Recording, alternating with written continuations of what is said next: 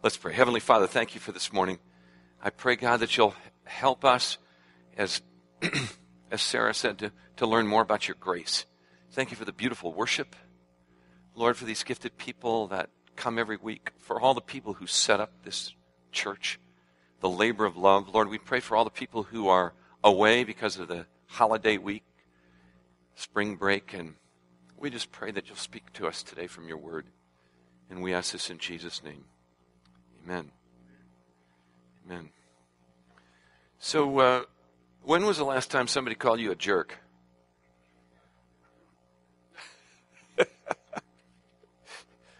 um, or a pervert, or something else rude. Like you're you're crazy. You're just freaking crazy. Um, listen to what Paul said to the Christians in the provinces of Galatia. Um, this is uh, our key verse today. He says, You crazy Galatians. Okay. Did someone put a hex on you? Have you taken leave of your senses? Something crazy has happened. Are you nuts? Okay. This is from the Bible. Okay. There are lots of times when I wanted to call God's people crazy. You know, you idiots. That's I titled the message, Idiot Christians. Are you okay with that? Because it's in the Bible. Okay? But we got to find out what, what is Paul talking about here? He says, You crazy Galatians. No, no, let, no, no, let's go back there, Mike. You crazy Galatians. Did someone put a hex on you? I mean, those are pretty strong words, right? You're crazy. Something crazy has happened. You're under a spell. Okay. Uh, what in the world could Paul be so upset about? Okay. Are these people living in sin? Are they sleeping around? Now, those things are important to talk about. But that's not what Paul is talking about here, which is surprising. Here's what he's talking about. Now we can go to that next slide there, Mike. What is, okay, what, what is Paul talking about? Simply this adding to Jesus, which I refer to as Jesus plus something. Okay? So Paul's, he's not talking about sin, he's not talking about perversion, you know, he's not talking about being disobedient to God. He's not talking like living like he's not talking about living like the devil. He's talking about something that quite frankly is hardly ever addressed in churches even though the book of Galatians is a central message in the Bible. It is a royal flush. Remember that? Okay, Galatians is a royal flush. So, adding to Paul is talking about adding to Jesus. He's talking about Jesus plus something. Okay? Now, this is the theme of Galatians. There are several places in the Bible I refer to as royal flush passages that explain to us the doctrine of salvation. There's the book of Acts, chapter 15, where the church has its first ever conference because they haven't really settled on how to describe salvation. They're not really clear that salvation is by grace alone. And you have traditionalists, you have Jewish people who have grown up under the Word of God in, in structured homes, and then you have pagan Gentiles coming into this Jewish community. And there is conflict. Uh, there is so, so much conflict. And for, for the Jewish community, circumcision, circumcision of little boys on the eighth day was like part of, it was just essential, and it was, it was an essential part of their religious experience. In fact, it was in maybe in some ways more essential than baptism is in the church today. And it went way back to, uh, circumcision went way back to God's call on Abraham. Know, that was the first Jew. Uh, for those of you who don't know Old Testament history, you know, there's Adam and Eve and Cain and Abel and Noah and those stories. And then the book of Genesis is mostly about Abraham, Isaac, and Jacob, and then the 12 sons of, of Jacob, or Israel, the 12 sons of Israel, who become the fathers of the 12 tribes of Israel. So you have Abraham, who's the father of really three faiths Judaism, Christianity, and Islam. All three faiths consider we're, we're, we're one of the Abrahamic faiths. Okay? So we all have roots with Abraham. And even though Moses uh, gave the Jewish people the Ten Commandments, he led them out of captivity from uh, Egyptian slavery, crossed through the Red Sea, received the law on Mount Sinai. The real founder, the father, uh, and Abraham means father, the father of the Jewish people was Abraham. And So, Abraham, God cut a covenant. I mean, it's just a peculiar, just, it's just this peculiar ritual. And it really, it's about, uh, it's about God's mark on our future. Circumcision is about how God is really in control of our future. Uh, we are completely out of control. Abraham, uh, Abraham is uh, he's old. His wife is old. They can't really bear children. Um, and it, it's about the possibility of God and the, the impossibility of human of of human the human future, and especially about our ability to make anything happen. Nothing is in our control. Everything is in the control of God. And so Abraham has a child. His name is Isaac. His wife laughs when she hears the news, and that's why they name him Isaac, which means laughter. And the fact that they had a child was humanly impossible. And we're going to see in Galatians that Paul uh, refers to Abraham as someone who believed God and it was counted for righteousness uh, he and, and Sarah really had nothing to do with this miracle birth. And it's a, it's a story about grace. But there's this, this, there is this ritual called circumcision, which was more than just an act of, you know, cleanliness. There's debate about the value of circumcision today, but um, it was it was really about the it was about the mark of God and about how God was setting him apart and and from that moment on, every Jewish male was circumcised, and to be uncircumcised was, in a sense, to go to hell. And you didn't associate with uncircumcised people. Um, you, didn't, you didn't go into their homes, you didn't eat with them, and you certainly didn't bring them into the temple, uh, into the holy places of Israel. Uh, the Apostle Paul eventually is actually, he's, he's, under, he's arrested. There's a riot he, he, causes a riot in Jerusalem because the rumor is out that he brought an uncircumcised Gentile into the temple. And um, Timothy was a Gentile. Paul had him circumcised as an adult so he, so he could take him with him into the temple. But there was some misunderstanding. Paul ended up being arrested, taken to Rome, and was eventually executed. So circumcision was a really, really big deal. And so you have these two communities coming together in the early church. First, all the early Christians are Jewish, right? But Jesus said in giving us the Great Commission, the, as it's worded in, um, in the book of Acts, you will be my witnesses in Jerusalem, Judea, Samaria, and to the uttermost parts of the earth. And so the purpose of the gospel is not just to save the Jews, but it's to save everybody. But the Jew, this traditional Jewish community, which is really a picture of traditional Christians who sometimes have difficulty accepting people who don't really, they aren't like normal. Those are funny moments, aren't they? Unless you're the speaker. Um, so, so you have you have Gentile Christians getting saved. They're, the men are not circumcised, and this is just causing it's causing all kinds of consternation and frustration on the part of the Jews. So there are Jewish Christians who are teaching these new Gentile con- converts that they need to be circumcised. Now, you know, some people feel uncomfortable. I've been told people feel uncomfortable when I talk about circumcision. But uh, this is the issue in the book of Galatians, and it, it is kind of like it, ex- it exemplifies all the stuff that we add to Jesus. It's Jesus plus nothing, but in the book of Galatians, it's Jesus plus something. And Paul is very upset about Christians saying, yes, you have to believe in Jesus, but there are other things you have to do if you want to make sure that you get saved. You know, it's not just enough to be a Christian, to believe in Jesus. You've got to, there are certain things you have to do. And all through church history, there, there's sort of these, this grid. We have these, you know, these doctrinal statements and things you have to believe and you have to believe them in a certain way and you've got to do certain things in a certain way. You know, you got to be baptized, but you got not, you can't just be baptized. You got to be baptized a Catholic or you got to be baptized Church of Christ or you got to be baptized Baptist. I heard lately, I, I heard not, not too long ago that, that, and, uh, you know, this has just shocked me that if you join a Baptist church, it doesn't matter where else you've been baptized, you got to be baptized again. You know? And or how do you, how do you baptize somebody? You know, is it, in the name of Jesus? Is it in the name of the Father and the Son and the Holy Spirit? Is it by sprinkling? Is it by pouring? Is it by immersion? And so that's why we have all these buildings with different church names because everybody has a little different take on exactly what it means to be a follower of Jesus. And in the process, Jesus gets pushed aside. Honey, I just shrunk Jesus because we've said, yes, Jesus is everything, but not quite. See? We have to do some other things. All right, so um, this is the context of Galatians.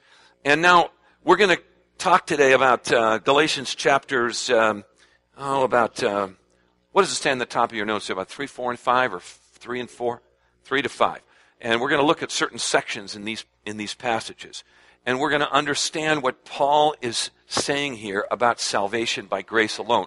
And I think some of the verses I'm going to read today are, they're startling in the context of how people think about their faith, how they think about the Christian faith. It's just startling. Okay, so here are some key elements of the gospel. Now, the gospel is good news. Religion is always bad news. Religion says do, grace says done. It's already done. Uh, and so that's good news. You mean I don't have to do anything? You mean Jesus loves me? This I know, for the Bible tells me so? And his mercies are new every morning?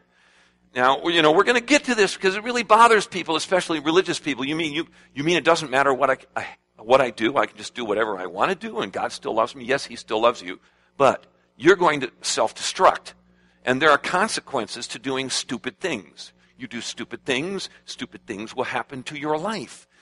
Uh, but when it comes to our relationship with God, there's something there that is absolutely eternal. And it's based on the work of Jesus on the cross. Okay, so here are some, here are some essential elements to the gospel, the good news that we find in, in this section of, of Galatians. First, the first, first thing is that everyone, number one, everyone needs to be right with God, which means everybody needs to change. Okay?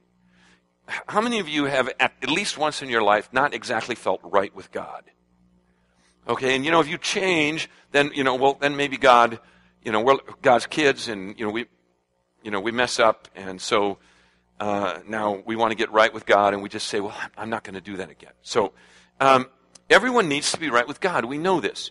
Um, and I, you know, I, I want to just diverge here for a minute. Um, have you ever said, that's not fair? If you haven't, have your teenage kids ever said that, you know? Um, or that's so wrong. I mean, that's, that's something that people like to say. That's so wrong.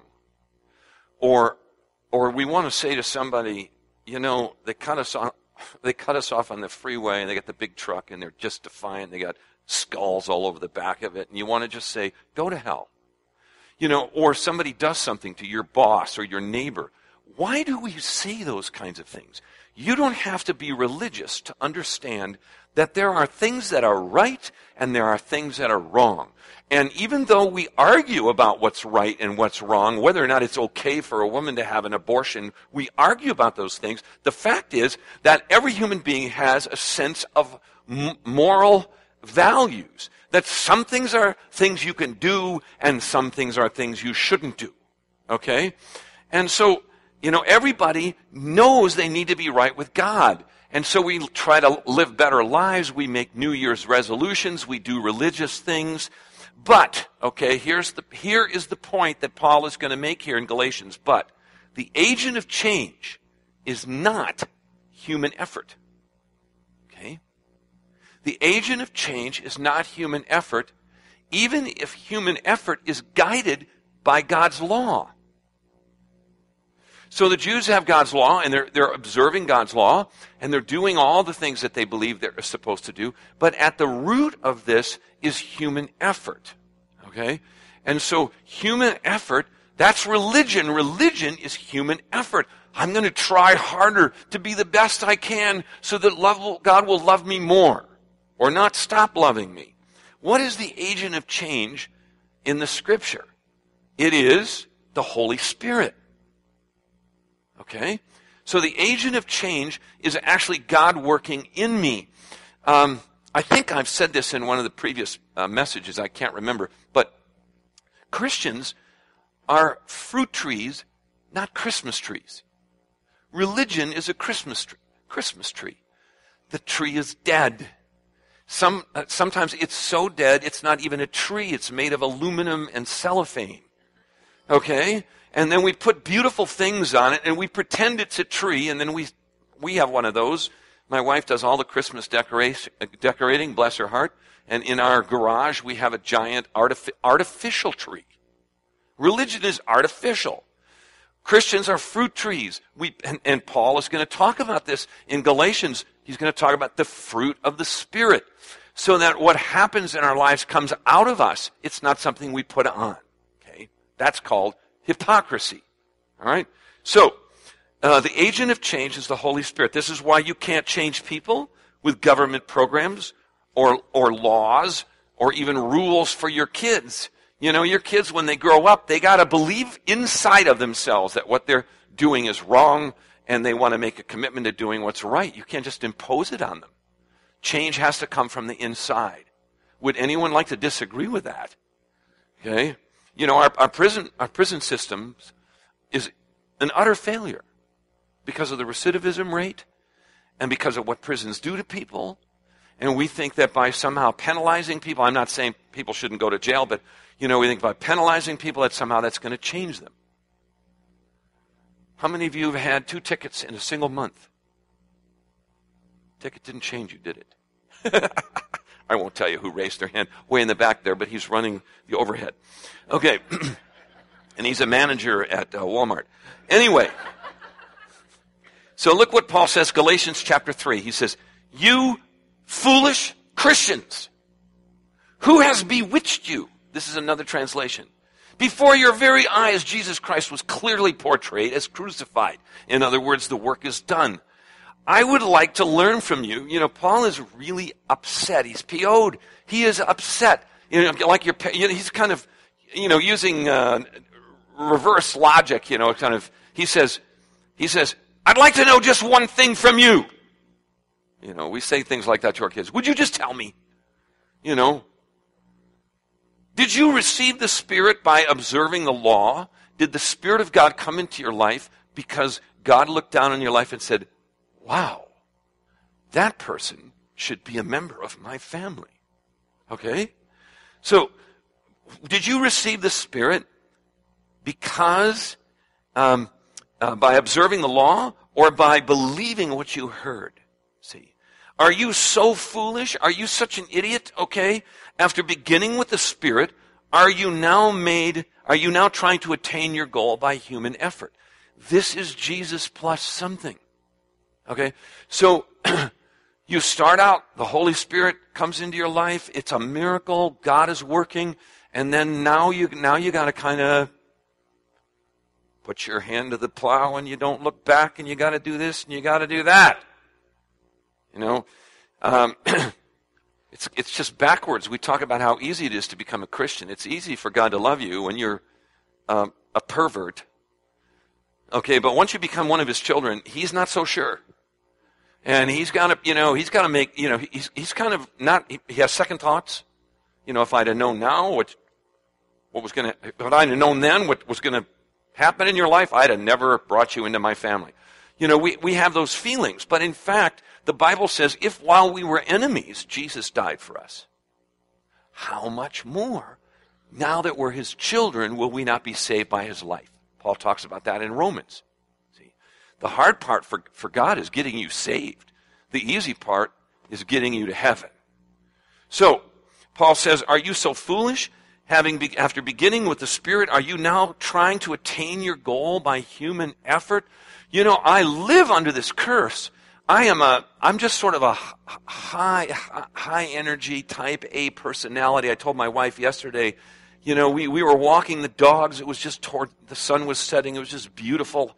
And we've got agriculture kind of behind our neighborhood. And we walked down this field and the, the air was, go- was a gorgeous evening in Arizona and the, the sky was glowing from the sunset. And uh, there were red-winged blackbirds flying over this agriculture. We think it's wheat and, you know, it's just gorgeous. And I told my wife I have a hard time slowing down because there's a voice in, in, inside of my head that keeps saying, there's stuff you have to do. There's stuff you have to do. There's stuff you have to do. And I, and I ask that voice, well, what do I have to do? And the voice just says, there's stuff you have to do. There's, I'm not even sure what it is, but there's something inside of me that says there's stuff you have to do. Anybody here ever hear that voice? so, Paul says, After beginning with the Spirit, are you still trying to attain your goal by human effort? Have you suffered so much for nothing? If it was really for nothing, does God give you His Spirit and work miracles among you because you observe the law or because you believe what you've heard? Well, God helps those who help themselves. We all know that's in the Bible. No, it's not. But that's that voice. God helps those who help themselves, you know. I got to pray the rosary one more time, you know, whatever.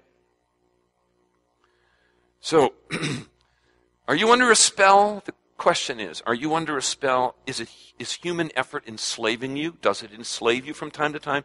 Is it really is it nearly impossible for you to believe that God's love for you is unconditional, especially after you become a Christian?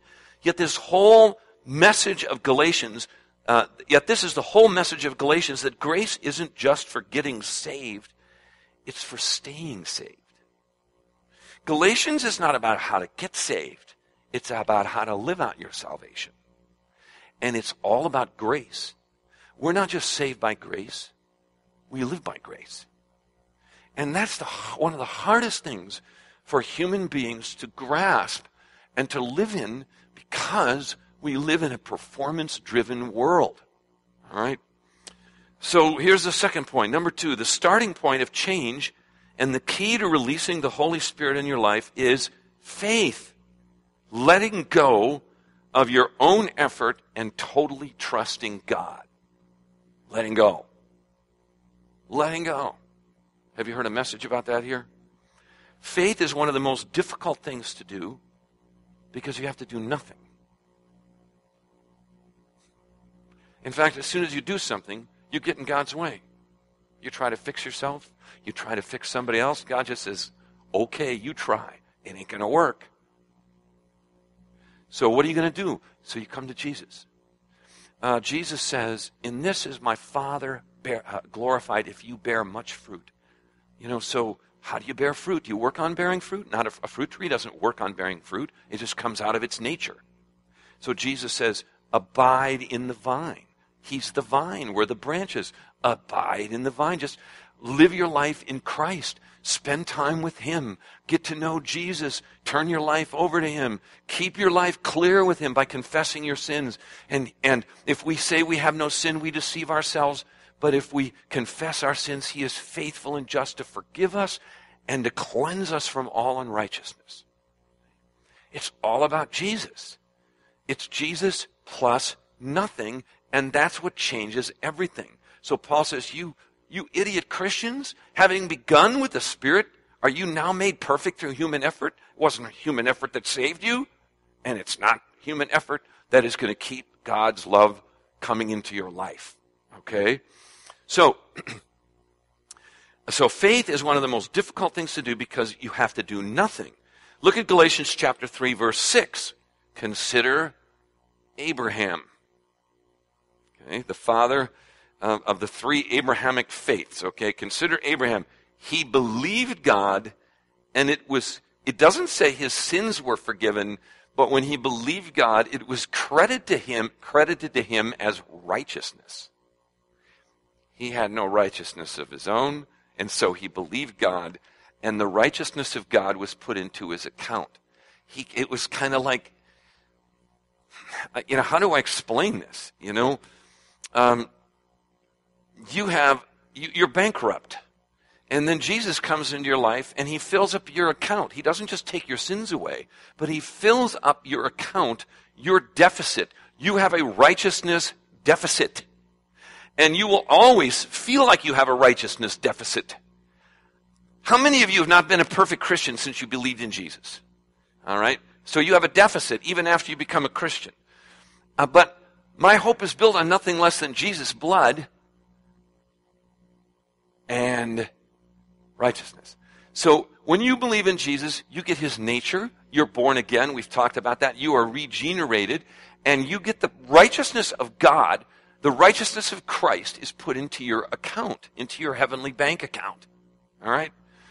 Um, it says, understand then that those who believe are children of Abraham. Those who believe not those who have uh, make an effort. Okay, Abraham is an example of righteousness on credit.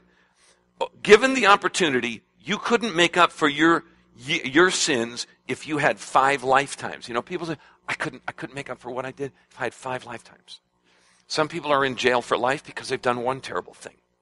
Okay? For some, for Catholics, this is in their theology, it will take tens of thousands of years in purgatory. And not only your prayers, but the fa- prayers of your family to get you out of purgatory. Okay? So, this is a wonderful thought. I get eternal righteousness righteousness that lasts forever, enough righteousness to last forever. When Christ comes into my life, Jesus not only forgives my sins, he fills me with his eternal righteousness. I get his righteousness on credit, and there's enough there to make up for any sin I could possibly commit in the future. My hope is built on nothing less than Jesus' blood and righteousness.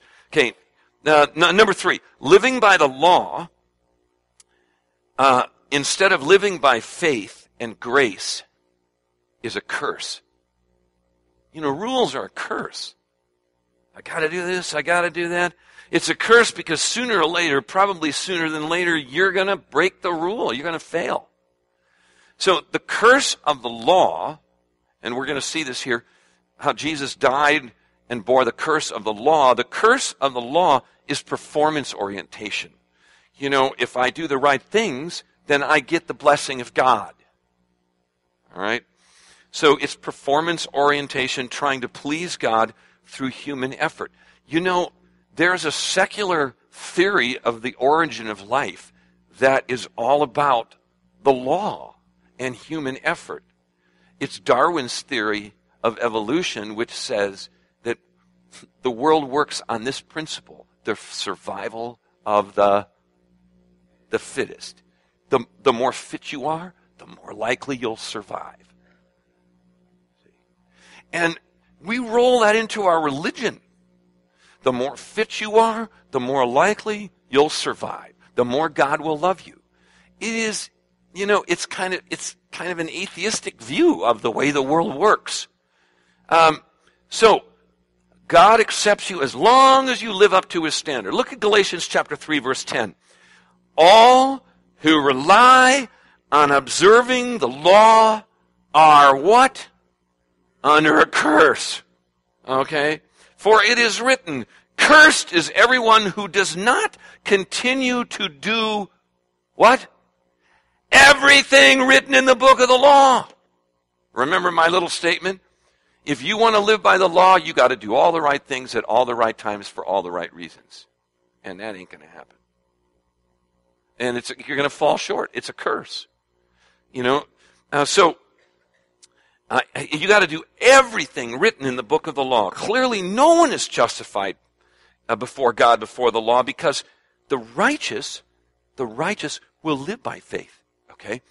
This is a phrase that turned the world upside down when Martin Luther had an epiphany about this phrase, the righteous will live by faith. It appears in the Apostle Paul a, a couple times in the New Testament, in Romans and Galatians. The righteous will live by faith. Okay? I'm not just saved by faith. I live by faith. I'm not saved by faith, and then I, then I have to go through all of these religious act, activities to make sure that my faith is sustained. I, I, I'm saved by faith, but I also live by faith. Every day I have to live by faith because I'm terribly honest with myself. I never am able to live up to the expectations that God has for me. I can't even live up to my own expectations. And so I have to just live by faith that Jesus is Lord and my hope is built on nothing less than Jesus' blood and righteousness. Okay? So, The righteous will live by faith. The law is not based on faith. On the contrary, the man who does these things will live by them. It's based on human effort.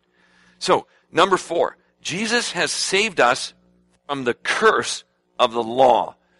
Um, again, this is something that nobody talks about in the church. It's pretty crazy. Because church isn't just about getting people saved, it's, it's supposed to be helping people walk out their salvation. But instead of helping people and encouraging people and giving them hope, doggone it, we, we give them a feeling that they're still not quite good enough. I got a pastor friend who's got he's got a, a, a jungle of, of a congregation. He's got a thousand people over on the west side of Phoenix. It's called Grace Walk Church, and it's it's a third Anglo, it's a third African American, it's a third Hispanic, and you know you just the people on the worship team. You say, man, these you can just see it on their face. Face their life tells a story. And, and he told me, he said, I, I heard some a pastor say one time, and I thought this was so powerful. He, he said, I, I want everybody to leave Sunday morning church with hope. I don't want them to walk out discouraged. I want them to leave with hope. See? So, um, Jesus, okay, Jesus uh, has saved us from the curse of the law. Okay, we got that up there, right? Now, Jesus died, he was cursed for our failures and in our place. Look at Galatians chapter 3 verse 13. Christ redeemed us from the curse of the law by becoming a curse for us. For it is written, cursed is everyone who is hung on a tree. He redeemed us in order that the blessing given to Abraham might come to the Gentiles through Jesus Christ, so that by faith we might receive the promise of the Spirit. Okay, so um, when Jesus died on the cross, he saved us from our sins. But this passage, it's talking about the cross. It doesn't say anything about being saved from our sins. It doesn't say anything about the blood of Jesus washing us white as snow. It says that Jesus died on the cross to deliver us from the curse of the law. Performance orientation religion. He was nailed to the tree so that you see he, he was he took the curse of what it means to live as a human being and feel a sense of failure. He took that away.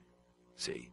So he not only saved us from our sins, he saved us from the thing that drives us, performance orientation. The idea that God will only bless us if we do the right things. Okay, number five.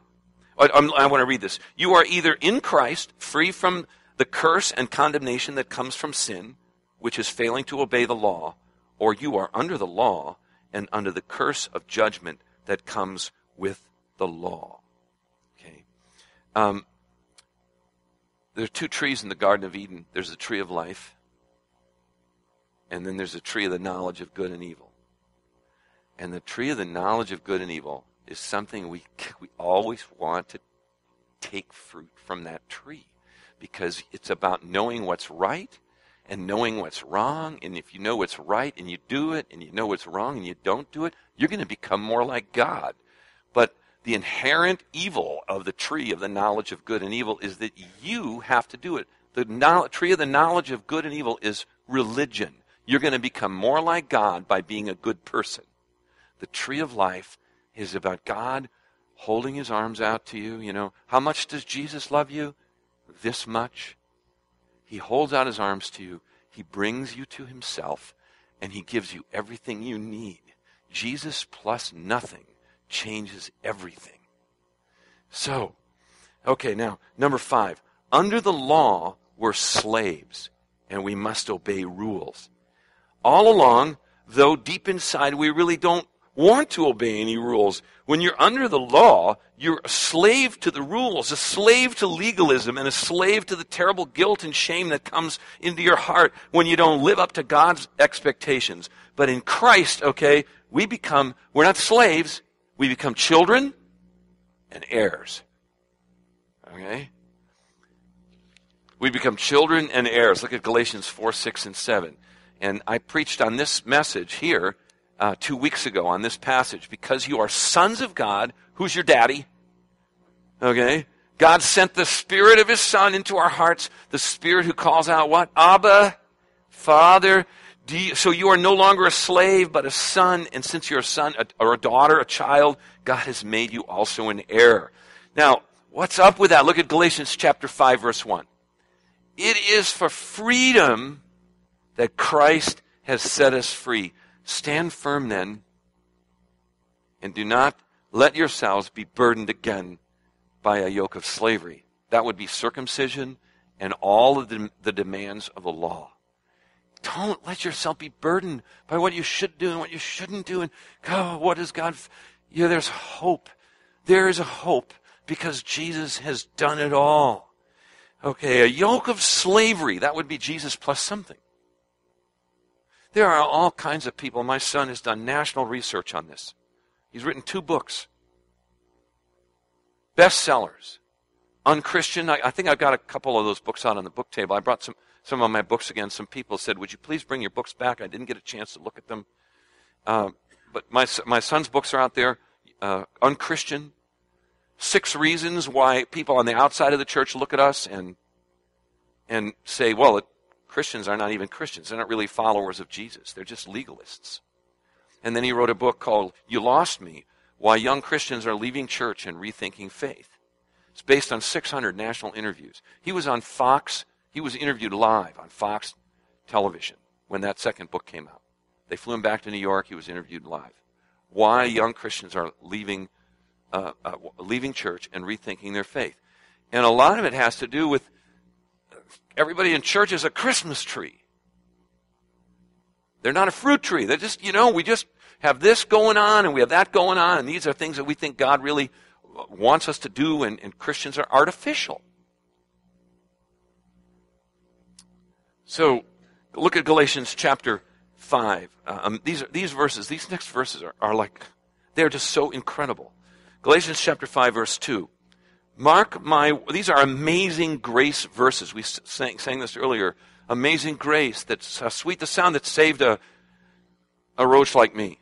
Remember that one? Okay. Did that come to your mind when we were singing that? Yeah, okay. Yeah, yeah. Okay, look at it is for freedom that Christ has set us free. Stand firm then. Do not let yourselves be burdened again by the yoke of slavery. Look at verse 2. Mark my words! Paul isn't mad because they're sinning.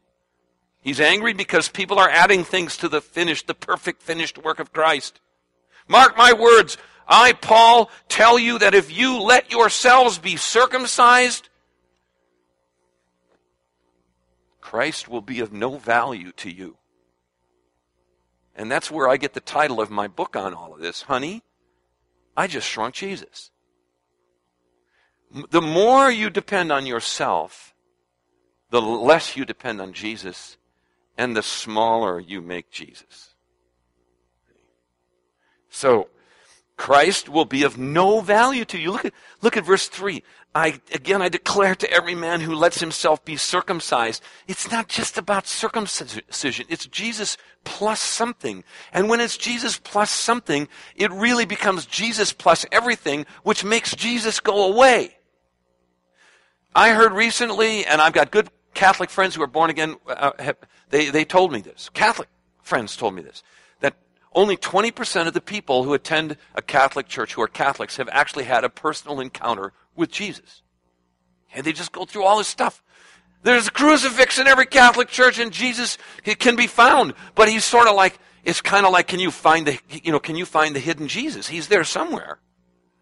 But there are, it's not just about Catholics, it's about you know, all this stuff, you know, how can, how can we be authentic and really let people know that it's not about Jesus plus, well, you got to do all this stuff. And Paul says, uh, I, I, declare to every man who lets himself be circumcised that he is t- uh, obligated to obey the whole law.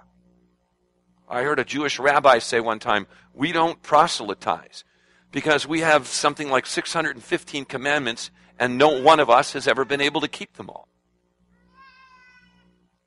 Look at uh, verse 4. You who are trying to be justified by law or by human effort, okay, have been alienated from Christ. The more you try to do it on your own, the more you eat from the tree of the knowledge of good and evil, the more you disengage, the more you disconnect from Jesus. See? You're alienated from Christ.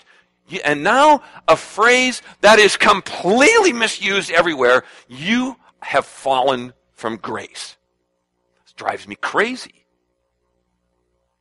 I mean, it, whenever somebody to, is toppled, a religious leader or maybe some politician, people describe it as falling from grace. You know what I mean, right? Okay, if somebody falls from grace because they did something stupid, self-destructive, sinful, if, if you are able to do something that causes you to fall from grace, then grace is not grace, it's earned. Grace is unconditional. You can't do anything to get it. You can't get anything, you, you can't do anything to keep it. So, it, and Paul even says this in, in Romans. He talks about grace. He says if it's by works, then it's, it's not grace. And people use this phrase exactly opposite from the way Paul uses it. It is, it is part of our English language. People use it in exactly the opposite way that Paul uses it here. Why have the Galatians fallen from grace? Because they've committed sins? Why have they fallen from grace? Because they're adding things to Jesus. That's why they've fallen from grace. Fallen, let me say it again. If, if you do something and it causes you to fall from grace, then whatever you had, it wasn't grace because grace is unconditional. It is not earned. It is so, you know, it's just crazy how, you know, this, this kind of survival of the fittest mentality and the performance orientation, how it has put Christians under a spell, like the Galatians. They're bewitched. You know, it's like we can't get it out of our head that grace is unconditional. So, but number, verse 5, but by faith, by faith, and I think this, again, is one of the most stunning most amazing grace verses in the Bible. But by faith, we eagerly await through the Spirit the righteousness for which we hope. How many of you hoped you could be a better person? How many of you have hoped you could be a. How many of you have hoped that for years and you're still pretty much the way you are? Let's just go home and give it up. Okay? Okay, so what does this verse say? It says, by faith, see, we, we don't, we're not just saved by faith, but we have righteousness by faith. By faith, we eagerly await through the Spirit the righteousness for which we hope. You know, when, when, I, when I die and I go to be with Jesus, all my sin and carnality will be gone forever. My hope is built on nothing less than Jesus' blood and righteousness. You know, I hope I could be more righteous. You know, that, that is, that is just so Christian, you know. I, I hope I could be more righteous. I hope I could be more righteous. I'm going to try to be more righteous. I'm going to try to be more righteous. This Bible verse says, by faith we hope for the, you know, we have faith uh, uh, uh, through, we await through the Spirit the righteousness for which we hope. Galatians chapter 5 verse 9. A little yeast, that would be a little legalism, Jesus plus a little something, works through the whole batch. Paul says, I'm confident in the Lord that you will take no other view the one who is throwing you into confusion will pay the penalty, whoever he may be. And there's a penalty to be paid when it's Jesus plus something. Brothers, if I'm still preaching circumcision, why am I still being persecuted? In that case, the offense of the cross has been abolished. The offense of the cross has been abolished. The offense of the cross. The Greek word there for offense is scandal. Grace makes religious people nervous. People who have a hard time with their walk with God and who are honest with themselves, for them, grace is such good news. But the cross, the complete work of Jesus, to people who are very religious, is an offense. It's the Greek word scandal. And Paul says if I preach circumcision, if I preach Jesus plus something, the scandal of the cross, that it all depends on God, and not you, and not your religion, the scandal of the cross goes away.